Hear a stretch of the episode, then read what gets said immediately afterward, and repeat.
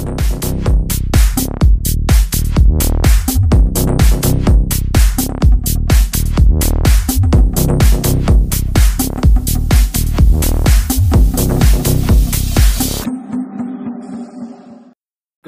lagi bersama kami, saya Rafli dan teman saya. Zahra Di mana lagi kalau bukan di Offside Media Net. kita seperti biasa ya membahas berita-berita terbaru dan yang seru-seru mengenai sepak bola, sepak bola luar negeri dan khususnya apa nih yang mau kita bahas nih di episode kali ini lah.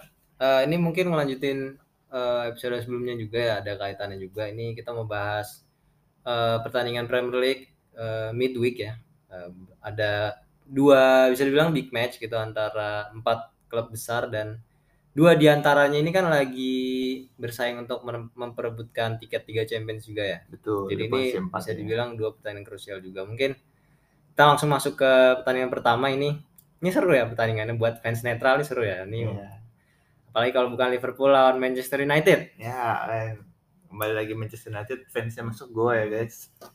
Karena Ya. pertandingan ini eh, pertandingan yang berjalan seru bagi Liverpool karena benar-benar dikasih ruang ya. Ya ya. Kita tahu sendiri Liverpool kan nggak butuh banyak eh, peluang yang bagus-bagus, yang penting dia dikasih ruang dikit di belakang back dan itu benar-benar dikasih Ya. gitu sama Maguire emang makasih banget deh banget. sama Maguire harusnya Ya. emang fans eh, Liverpool berterima kasih. Terima kasih emang. Itu kayaknya pemain ke-12 sih ya. itu, itu cocok banget sih emang jadi pemain ke-12.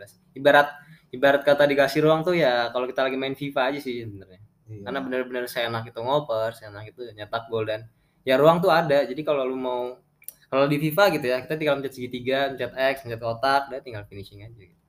Dia segampang itu. Apalagi gol ketiga ya golnya Mane itu. Apalagi gol ketiga golnya Mane ya. Gol Mane bener-bener anjir nggak ada nggak ada yang jaga nggak ada yang ngepres gitu pas eh, Mane mau cetak mau nge-shoot gitu ya main pada diem aja semua gitu loh Main pada- bot gitu Main pada diem dan ya udah akhirnya jadilah gol itu gitu. Iya. Mungkin em, kita bahas dari susunan main gitu ya. Ya. Eh, Liverpool tetap eh, Liverpool yang sama bermain dengan formasi yang sama 4-3-3, main belakang nggak ada yang berubah. Van Dijk, Matip, Robertson, Arnold, kiper Alisson, main tengah juga Thiago, Henderson, Fabinho. Thiago by the way main bagus banget di match ini benar-benar Iya. mendictate banget. Dan main depannya Luis Diaz, Mane, Salah, Mane jadi striker di sini.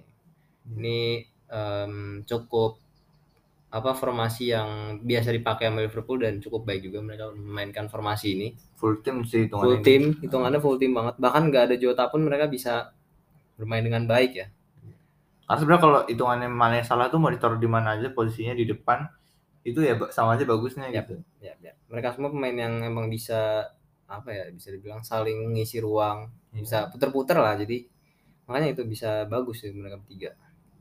Lanjut Jangan di sisi MU sendiri menggunakan formasi yang agak eksperimental ya, ya, eksperimental gue ya. menggunakan formasi tiga empat tiga di atas kertas dengan eh, tiga backnya itu adalah Maguire, Phil Jones dan Lindelof. Waduh, Aduh itu itu trio gue nggak paham lagi sih bener. Kelihatan banget kacaunya sih mulai dari awal keluar tuh kertas starting eleven tuh udah ada kelihatan nih ini gimana lu mau main tiga back harapannya mungkin lu bisa defend dengan bagus cuman lu tahu back lu punya kualitas gini kan ya kelihatan lah kacaunya kan kayak gimana gitu loh. Lanjut lagi di tengah itu menggunakan Wan Bisaka di kanan, Pogba, Matic sebagai dua pivot di tengah dan Diego Dalot. Depannya ada Elanga, Fernandes dan eh, target man-nya Rashford yang lagi kita tahu Rashford musim ini ya Ya ya Kurang parah, banget lagi itu. kacau banget eh, mungkin dia ada ada personal issue mungkin jadi yang bikin uh, performa dia agak turun. Makanya di, di depan sering banget malah Ronaldo, di mana Ronaldo nggak tergantikan justru. tapi emang apa ya kelihatan banget sih gue sebagai fans netral ngelihat bahkan sehari sebelumnya beritanya kan emang Ronaldo nggak akan main kan karena eh, kejadian yang menimpa Iya. keluarga keluarga dia gitu kan dan ya udah di situ gue udah lihat kalau nggak bisa sih emang udah nggak ada peluang buat menang sama sekali. Dan emang gak ada striker lain selain Rashford yang akan ditaruh di atas gitu loh. Dan kita tahu gimana Rashford lagi lagi bau banget musim ini gitu. Jadi ya gak akan bisa ngapa-ngapain juga dan kelihatan gitu loh. Bahkan di saat starting eleven keluar mulai dari belakang ke tengah ke depan tuh udah kelihatan ini tim sebenarnya mau main kayak gimana mau ngapain juga nggak nggak nggak jelas nggak jelas gitu loh. Jadi ya ya udah wajar aja sih hasilnya bantai 4-0 gitu. Baru 10 menit aja udah ganti pemain ya. Iya makanya itu kan se sekacau itu gitu. Artinya udah gagal itu uh, formasi atau strategi itu udah gagal. Uh, bahkan pemain bisa dibilang yang paling apa ya, yang paling berbahaya itu ya si Sancho sebenarnya. Karena hmm. kelihatan pas pas pas di babak pertama itu kan benar-benar semua punya Liverpool kan. Liverpool yeah. tuh benar-benar menguasai pertandingan, bikin peluang, bikin bikin gol, bikin shot dan lain sebagainya gitu. MU benar-benar nggak bisa ngapa-ngapain bahkan sampai akhirnya babak kedua mulai mungkin temponya sedikit diturunin juga sama Liverpool karena udah unggul 2-0 ya kalau nggak salah 2-0 3 gitu. Hmm. Dua kayaknya. Terus MU masukin Sancho juga dan um, dibilang bagus banget enggak cuman seenggaknya ada pressure yang dilakukan dari main tersebut gitu loh. Jadi si Sancho ini di sisi kiri walaupun nggak menghasilkan apa-apa ya paling jatuhnya cuman kayak ya lu buat si defend defender Liverpool jadi kerja gitu lah. Mungkin istilahnya begitulah. Ya kesalahan MU karena naruh Fernandes di sayap sih itu dan nggak akan apa ya berhasil sih menurut yeah. gue karena emang dia tipikalnya kan suka yang come shot yang turun-turun gitu kan Betul. jemput bola. bola. Jadi kalau diturun ya udah kosong berarti sisi dia tuh sayap kanan dalam hal ini. Sebenarnya tuker-tukeran juga sih tuker-tukeran di kanan kiri kanan kanan. Tapi ya gitu jadi ya cuma ada dua striker di depan dan emang gak apa ya uh, dari semua yang main gak ada yang bisa disorot sama sekali sih gak ada yang main bagus bahkan bilang DG yang selama ini biasanya tampil paling bagus sendiri gitu ya nggak kelihatan juga gitu jadi emang gak ada yang bagus sama sekali udah ini murni punya Liverpool gitu iya, iya, iya. mungkin salah satu yang um, perlu dikritik habis-habisan gitu ya di luar dari emang semua main MU jelek gitu ya siapa lagi kalau bukan Harry Maguire gitu hmm. Karena kalau emang kita lihat dari empat golnya pasti ada gitu kontribusi dari dia gue ngeliat uh, ya, kekurangan ya. tuh iya dari sisi awarenessnya sih sebenarnya oh. dia tuh kayak nggak tahu gitu loh mau ini gue harus gerak ke mana gue harus ngejaga yang mana gue harus masuk ke ruangan yang mana gitu supaya bola tuh kayaknya nggak lewat ke main Liverpool hmm. gitu dan Liverpool kan manfaatin space banget kan dia tuh ibaratnya ngasih jadi ya ya udah dapet lah itu gol gol FIFA kan makanya uh, sisi salah itu ya sisi sisinya Maguire lah back kiri iya, ya iya benar back yang center back sebelah kiri itu yang sering diekspos karena Maguire di situ itu. Jadi ya kelar juga sih sebenarnya nggak bisa ngapa-ngapain juga. Nggak bisa ngapa-ngapain. Gol pertama, gol FIFA, gol kedua itu emang di luar dari apa ya antisipasi Maguire buruk emang operan mana emang bagus ya, banget sih itu, itu, itu gila sih itu operan kelas kelas dunia lah itu. Itu cuman bisa dilakukan oleh Liverpool lah intinya gitu. Nah iya dan gol tiga datang, nah akhirnya gol keempat juga ya bisa dibilang kontribusi terbesar ya dari dia juga gitu loh ngasih ruang buat salah masuk dalam. Si Dalot yang nggak bisa ngapa-ngapain udah. Dalot lawan bisa kan masalah yang ngejar di gol-gol terakhir tuh udah nggak bisa udah telat. Jadi tinggal gol aja udah. Iya, iya. jadi ya justru di luar dengan hasil dan permainan ini yang dikritik soalnya banyak pandit juga sih di luar itu spiritnya ya fighting spiritnya MU yeah. gitu. MU tuh udah kalah di babak pertama tuh udah selesai gitu kan udah kayak nggak ada rasa yang mau berjuang untuk kembaliin keadaan itu. Ya, betul. kayak udah nyerah aja udah. Yang kita kalah kok. Bahkan ada mentality itu gitu. betul betul. Bahkan si Bruno aja sampai ngomong loh ke timnya sendiri bahwa Liverpool bermain seperti sedang mengincar sesuatu mereka ingin mendapatkan hmm. sesuatu sedangkan kita bermain ya udah kita nggak ngapa-ngapain gitu. Hmm. makanya bisa sejelek itu.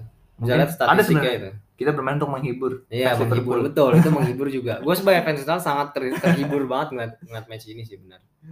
Sejujurnya gitu ya bahkan possession aja sampai 72 persen 20 persen tuh kacau banget sih mungkin cukup kali ya kritik MU habis-habisan karena sekarang udah datang pelatih baru ya. yang diharapkan bisa memberikan perubahan karena secara record dia emang istilahnya kayak klub gitulah maksudnya punya kecerdasan itu dan dia nggak nggak kardus gitu dia berani buang pemain yang emang nggak perlu gitu. betul nah, dan dia punya kapasitas ya karena dia waktu saat agreement kan dia juga salah satu syaratnya adalah mendapatkan pemain yeah, yang dia yeah, mau dan yeah. juga uh, apa ya disupport penuh oleh uh, board atau direkturnya gitu Walaupun kalau ngomongin MU tuh cukup kompleks juga ya karena kalau misal nanti memang harus dirombak ya bisa dibilang satu tim perlu dirombak. Iya. Bahkan si Rangnick pun bilang kalau kita bisa jadi ngeluarin 5, 6, 10 atau 11 pemain gitu. Iya.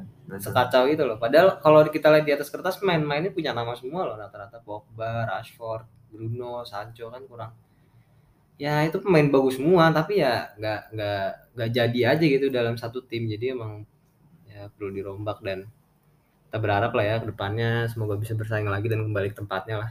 Sebenarnya tim ini ya kalau berdasarkan skor materi pemain ya cocoknya dipakai empat dua tiga satu. Ya. Cuman gue nggak yakin Ten Hag mau pakai 4-2-3-1 yang Hmm. kayak MU mau dulu gitu loh. Yang kayak ini kan tim ini dibangun eh, berdasarkan maunya Ole kan. Iya, betul. Kayak misal contoh lah Elangga itu Bruno. pasti buat winger banget gitu Hmm. di 4-2-3-1 Bruno pasti CAM buat banget. ditaruh di CAM banget Iya, nomor betul, 10 iya, gitu. iya. Oke tim ini Textbook kalau mau ganti formasi pasti ganti banyak pemain. Dan pemainnya nggak cocok sih buat buat buat formasi lain gitu ya. Iya. Emang udah paling su- suitable sama 4-2-3-1 yang paling pas. CAM main CAM, saya main di sayap gitu. Betul. Mau dibikin tiga back juga makanya kocak. Ya. Udah tahu lambat semua nih bertiga. Jadi kalau udah kan lu lihat sendiri kan. Bener sih, iya iya. Kalau udah dapat eh, kayak misalnya gol yang keberapa ya? Golnya salah aja deh gol kedua. Gua- Iya iya. Itu kan kalau misalnya back kayak Cancelo gitu masih bisa ngejar ya. Masih bisa ngejar. Walker itu kalau udah Nah. gitu udah diem tuh. Bener bener bener. bener. Pas Mane ngasih umpan udah. Gol Udah nggak bisa ngapa-ngapain. Iya, udah nggak Iya. bisa ngapa-ngapain karena emang udah kalah semua tiga-tiganya. udah lambat bener sih bener biasanya kan emang identik kalau main tiga tuh satu ada pasang fullback ya Iya. karena dia buat nge-cover kan kalau misalnya kita lihat Inggris kadang Walker itu kan tahu sekencang apa dia kan jadi Iya. Masih bisa dibalap gitu lah. Ini udah nggak bisa sih bener. Di antara Lindelof Jones Maguire nggak ada yang nggak ada yang punya kecepatan di atas rata-rata sih. Jadi ya wajar aja kalau golnya gol-gol begitu semua gitu loh. Iya. masuk di antara space semua jadi ya begitulah dan em, menyangkut pautkan klasemen gitu ya. Balik lagi ini kan eh, berhubungan dengan perebutan tiket Liga Champions ya. Ini Hmm. jadi salah satu match krusial dan akhirnya mereka kalah gitu dan makin susah sih menurut gua Iya, jalurnya iya, emang susah. walaupun Karena MU udah lebih satu Iya. raga ya. Iya, iya, matchnya mereka lebih banyak dan melihat saingan Arsenal Tottenham ya walaupun Arsenal masih ada lawan berat ya lawan Chelsea, lawan masih ada lawan Tottenham lagi cuman kalau misalnya mereka bisa menang ya itu bisa jadi games yang bisa jadi kemenangan yang bagus banget gitu loh buat mereka dan sedangkan MU kayaknya ya di situ-situ aja gitu loh. Maka justru malah menurut gue MU harus lebih hati-hati malah ke West Ham. Iya, Bisa iya, jadi bisa, bisa jadi dikejar sih benar apalagi gamesnya sama ya. Heeh, jadi Benar benar benar. aneh banget kalau MU main di Conference League itu gue ketawa sih. Iya iya iya. Apalagi bener sih kata lo kalau misal em, next match kalau kalau nggak salah nih ya, MU kan lawan Chelsea ya dan potensi kita ngomongin probability ya jelas di Chelsea lebih megang tinggi lah ya.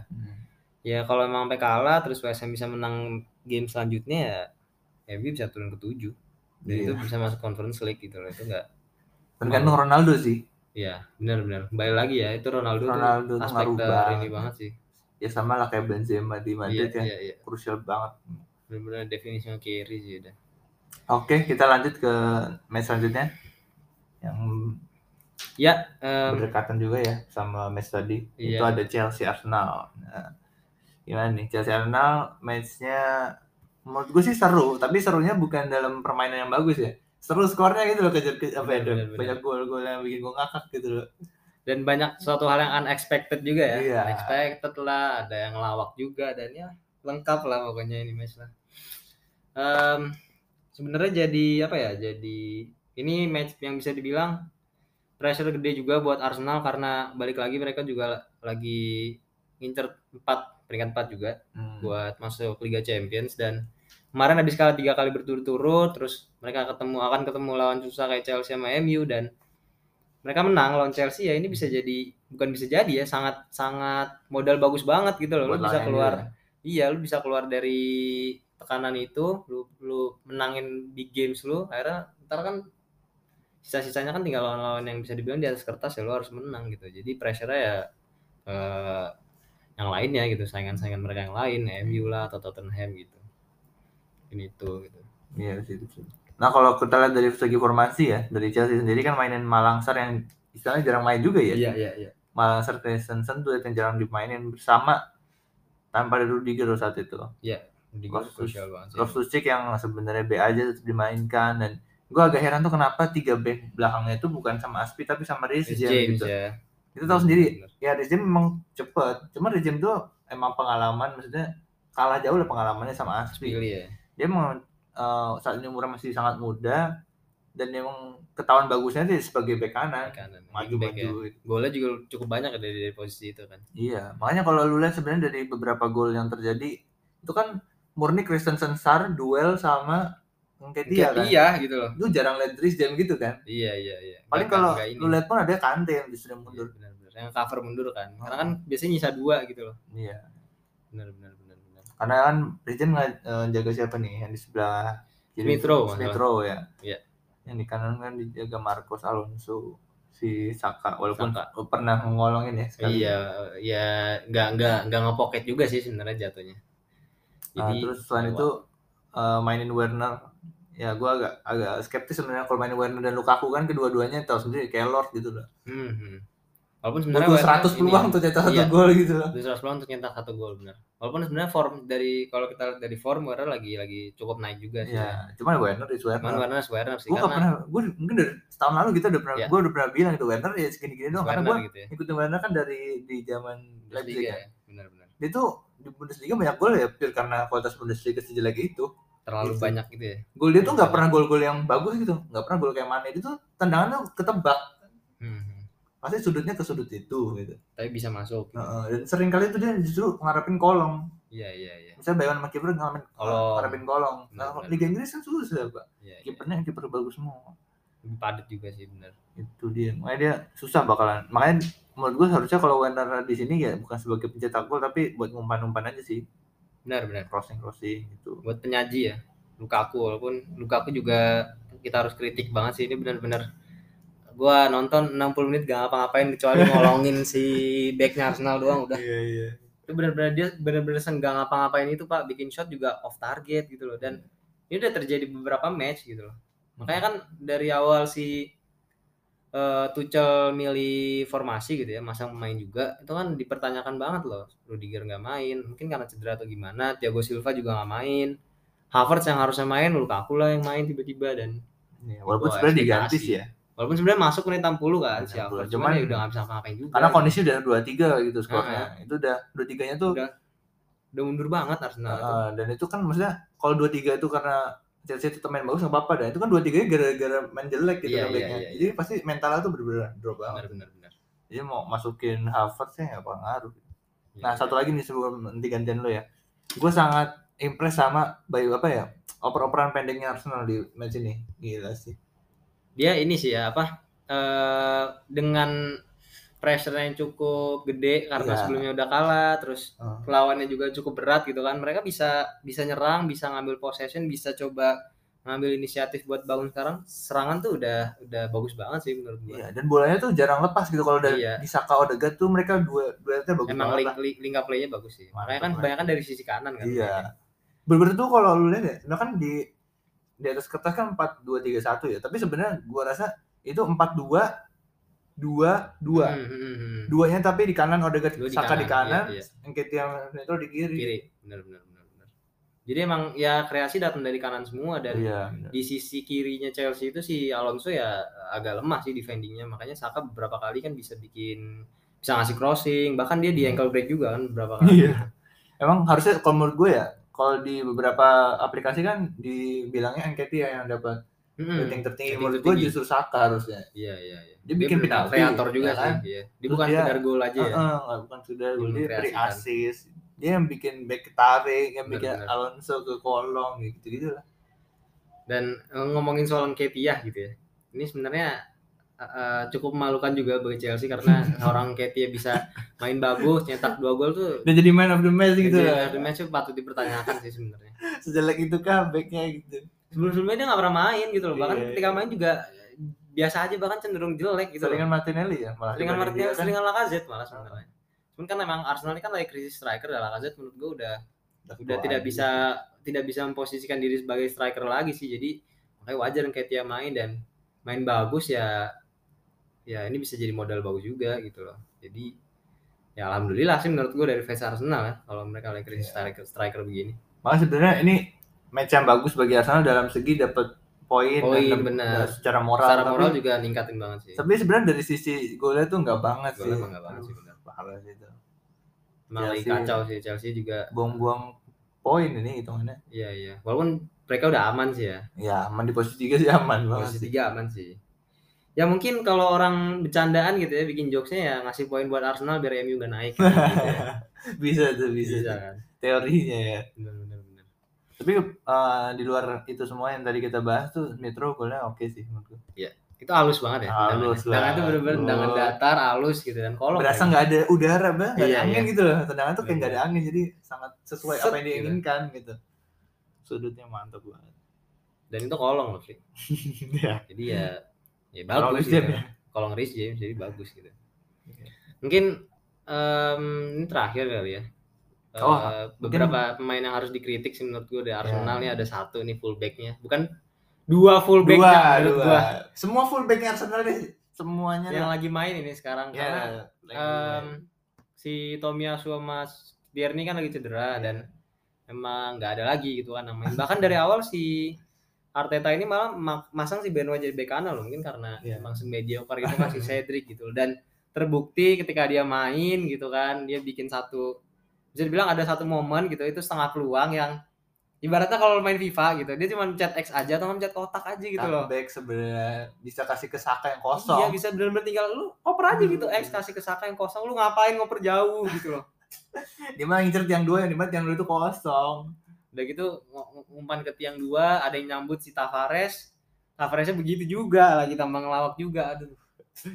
Gue rasa dia mata silindris sih kan makanya ini nggak bisa lihat gawangnya sebelah mana sih. Emang dua dua fullback ini kacau banget sih makanya emang tiga semenjak- sih sama Tierney Iya ya makanya semenjak si pemain-pemain yang utamanya cedera kan ngaruh banget ke apa penerapan sistemnya ya. Karena si Cedric menurut gue emang terlalu mediocre sih. Butuh beli udah mentok sih emang fullback baru sih. Arsenal. kan kehilangan dulu sebenarnya kehilangan Bellerin terus apa iya, lagi tuh dipinjemin si Lex Lex Steiner ya namanya? Ya ya Lichtsteiner Lex Steiner juga. Itu kan lumayan Lex Steiner tuh. Walaupun tua ya harus ada Walaupun itu tua sebenarnya. Tapi oke gitu. Terus tuh nggak pernah ambil lagi yang bagus. Iya. dulu ada Alex Song. uh, Alex Song kan sebelah kanan ya dulu ya? Ya dulu tuh Sanya nggak salah. Oh Sanya, Sanya ya, Bakari ya. Sanya Bakari Sanya. Itu bagus Iya. dulu emang. Dia crossingnya bagus bagus. Dia tuh keras lah dong keras ya ya benar terus dia pindah ya kan? Pindah ke City. Pindah ke City. Terus ya udahlah akhirnya kayak gitu Setelah itu nggak ada lagi back fullback yang bagus ya dari Setelah itu belum dapet sih. Bellerin tuh sempat sempat naik tapi cuma beberapa mus beberapa musim doang Ya, sampai akhirnya dia cedera problem gitu. Bellerin kan cedera Iya, sebenarnya sampai akhirnya dia cedera jadi ya udah ringkih banget main satu dua match bagus itu cedera lagi cedera lagi terus udah nggak pernah nggak pernah balik ke formnya lagi sih. Jadi ya gitu lah. malah jadi model dia kan Nah, jadi model udah cocok sih bener jadi model rambutnya semua Iya. gaya gaya fashionnya semua cocok sih emang. Ya mungkin itu sih. Em, jadi ya kesimpulan buat kedua match ini ya Arsenal bisa benar-benar memanfaatkan peluang mereka untuk mendapatkan tiket Liga Champions gitu ya walaupun lawannya Chelsea. Dan ini cukup une- unexpected mereka menang mereka bisa naik peringkatnya cukup ngejauh dari MU juga MU kalah dan akhirnya beda 3 poin. Dan next match MU ketemu Arsenal. Nah itu bakal jadi match yang krusial banget buat kedua tim karena kalau Arsenal menang ya Arsenal bisa makin jauh MU ya makin di bawah gitu loh. Hati-hati jadi MU makin jadi makin susah gitu loh ya gimana? Hati-hati MU bisa aja main di Conference League loh. Iya. Ini Kan ini kondisi saat di match ke 34 ya misalnya match ke 34 ya? Nggak tahu nanti mungkin kalau match match benar-benar ada tiga empat match ke depan kita nggak tahu ya. Ya kita nggak ada yang tahu Cuman juga. based on keadaan sekarang nih kalau Ya. sisa satu atau dua match ini sangat berbahaya. Benar-benar buat Manchester United. Di sisi lain sebenarnya Tottenham kita juga harus bahas nih iya iya iya. Nggak valid kalau kita nggak bahas Tottenham juga ya akhir-akhir ini lagi aneh aja gitu Tottenham. Ya sebelumnya kayak wah nih lagi bagus nih mainnya ya Conte. Eh, mulai bisa link up nih si Ken sama Son tapi kembali ke setelan pabrik setelah melawan Brighton. Kemarin tuh kayaknya gue gue bilang megang Tottenham murni karena mereka solid ya tapi ternyata Hmm. emang kalau dilihat dari sisi permainan tuh ini tim benar-benar ngandelin skema counter yang Kane sama Son udah murni itu. karena lo kalau misalnya lihat dari statistik attacking threat-nya grafik mereka tuh nggak pernah nggak pernah naik pak jadi Hmm. selalu grafik lawannya gitu apalagi Iya, ketika iya. lawan Brighton mereka benar-benar nggak bisa ngapain gitu Brighton bro. Brighton loh dan akhirnya bisa golin loh walaupun sebenarnya Brighton main bagus ya cuman masalah tim-tim mediocre di Liga Inggris itu kan satu ya kualitas main kan main, gak ada yang bisa betul. golin kadang main kayak Brentford pun bahkan bisa dibilang ya cukup oke bisa bisa Brentford tuh sebenarnya layak menang loh iya bisa Layak dibilang apa ya itu. em, salah satu petaka buat tim besar lah sampai akhirnya ya gitulah karena kualitas main jadi mereka nggak dapat gol juga gitu Erikson Jadi ini gitu ya, sih. Erikson tos-tosan sama mantan teammate-nya Iya. ya. betul betul Gue liat kan pas di tunnel itu. Cristiano Romero tuh kayak pengen banget di, di tos itu. Cuma gak di tos dia aja. Dia langsung cemberut. karena ya nggak kenal juga iya gitu kan. makanya gak kenal lagi kan. Lu mau anjir. Ya, siapa gitu paling kan Kane, Son, Loris beberapa Iya. pemain aja gitu Dyer gitu-gitu. Heeh. Gak mungkin Emerson Royal. enggak dong itu kan nggak kenal tuh siapa lu katanya Bocah kemarin so. makanya lu siapa gitu kan aduh ya bagi fans Brentford ya seperti gue ini ya masih lama lah jauh Brentford kalau mau kayak bahkan sampai ke tingkat Leicester City yang udah istilah settle lah lumayan settle dalam tanda kutip gitu di Liga Inggris masih agak Hmm, jauh hmm, hmm. Brentford masih ringkih gue masih belum bisa prediksi tahun depan kayak gimana Iya iya iya. kalau musim gue kayak uh Brentford Hmm. ah no no no no ini Liga Inggris gitu benar benar benar. ujung-ujungnya adalah kualitas main dan mentality yang Ya. mempengaruhi Kualitas main sih benar. Ya seenggaknya modal ya yang harus mereka lakukan sekarang ya seenggaknya stay di Premier League dulu lah. Bener kata lu jadi tim kayak Leicester ya. Settle dulu di Premier League gitu loh. Jadi lu nggak bukan cuma tim kayak Norwich atau Fulham gitu ya yang katanya sih promosi lagi yang mungkin bisa ditebak orang nggak degradasi lagi Iya, gitu loh betul. musim depan gitu. saya sama kayak Norwich lah Iya, ada 11 12 itu klub udah pasangan lah intinya. Gitu lah. tukeran-tukerannya itu Mm-mm, jadi naik turun naik turun Ah. gitu loh. Yang yang turun siapa ya, yang satu lagi naik gitu loh. Ntar yang turun siapa, yang satu lagi naik gitu loh. sebenarnya tuh bisa aja kita apa ya diperbaiki sama FA kali ya Mm-mm. Maksudnya kan kasihan gitu tim-tim lain yang di championship yang Ya. mungkin secara duit kalah Iya iya iya. jadi otomatis gak bakal bisa juara Iya nggak bakal bisa naik juga kan. sedangkan bener-bener. kesempatan untuk naik promosi itu cuma dipakai buat naik turun doang gitu sama Norwich Cuman sama gitu-gitu Fulham, aja kan. Fulham iya Hmm, sayang sih benar. Ya siapa banget. tahu klub lain bisa kayak Leicester kan kita nggak tahu juga ya. Iya. Bener. Leicester tuh satu sih ini ngomongin Leicester nih ya nanggung Hmm. sih Brandon Rodgers harus dipecah gitu gua Leicester harus Cukup di- karena materi pemainnya tuh oke dia tuh harus punya pelatih yang bisa- bagus gitu bisa strateginya. ya. kayak pelatih Brighton lah direkrut kayak gitu atau pelatihnya Southampton lah juga nggak apa-apa menurut gua si Ralph Hasan Hutel. Hasan Hutel masih mending ya kalau Brandon Rodgers kan ya udah Iya. kita iya. tahu track record Brandon Rodgers kan kayak gimana kurang sih. Kurang Karena cukup di luar ekspektasi ya Leicester musim ini musim lalu tuh kalau nggak salah Iya. di Big A itu nggak salah di Iya. atas peringkat Lumayan. 6 atau 7 atau 5 gitu. Sekarang peringkat 10. Bahkan nggak ada yang expect. Gue kira bakal jadi pesaingnya Arsenal, Tottenham Iya, atau sama, MU buat sama. 5 atau 4 besar gitu kan. Seenggaknya Europa League lah. Tapi ternyata mereka di bawah. mainnya Bahkan di bawah League bahkan di bawah Newcastle ya. bahkan di Europa League kalah dong Iya makanya Aduh. main di Conference League. Walaupun bisa juara ya kita nggak tahu ya kan. tapi juara Iya. Conference League apa yang lu Ya, banggakan makanya jadi gitu berharap aja lah gitu. lawan West Ham ya Enggak, enggak Conference League tuh berarti mereka ketemu Roma apa Braga nggak salah gitu Oh. gua. Kalau West Ham tuh kan main di Europa League ya. Eropa ya Europa League ketemu Frankfurt. Frankfurt Yang ngalahin ya, Barca ya, ya. susah sih susah ditebak soalnya kan Susah. Barca sama West Ham sangat jauh berbeda Jadi ya gitu lah. oke lah itu dulu aja kali Cukup cukup lah buat bahasan kali ini kali ya. Mungkin udah menyimpulkan semuanya kali buat persaingan empat besar selanjutnya ini ya antara Arsenal, United dan Tottenham dan patut ditunggu lagi ke depannya gimana karena bisa jadi banyak drama lagi tinggal sisa 4 3 match lagi gitu ya. Iya iya dan juga gue kita belum mengucapkan nih waktu pas awal bulan Ramadan. Ya. Ya kan. Selamat berpuasa bagi teman-teman yang merayakan dan mengerjakan puasa. Semoga sehat dan kuat terus sampai di Iya. hari terakhir dan Idul Fitrinya mudah-mudahan dapat keberkahan lah gitu. Berkah terus ya. Nah ngomong-ngomongin tentang bulan puasa dan juga Lebaran, ini di minggu depan ya. Ini pas siaran ini di minggu depannya itu kan udah mau Lebaran. Iya. Itu bakal banyak match Betul. ya ada match Liga Champion Ada Liga Champion dan Liga Inggris juga Liga ada Inggris juga, juga, gitu. ada jadi kalian juga bisa sambil nobar sama keluarga ya kan Iya. nobar sama keluarga atau juga bakal disiarin misalnya pun kalian nggak ada pakai kayak mola atau video seperti gue itu males gitu kan Eh, ya udah bisa nonton di SCTV aja Betul betul betul. kalau betul. disiarin ini bukan sponsor SCTV cuma Ya enggak, ini ngasih tau aja Kita gitu ya. biar makin rame itu Iya, vibe-nya yang nonton bola lebih banyak Iya iya iya. Dan Oh, ya benar. antena digital juga ya Ya, ya, Ah, ya. antena Harus, digital. harus, Tanggal harus. 30 guys yang bagi yang belum tahu nih ya. Misalnya di rumah masih antena analog ya. Tanggal 30 ntar udah habis itu nggak bisa dipakai lagi tuh antena kalian. Oke.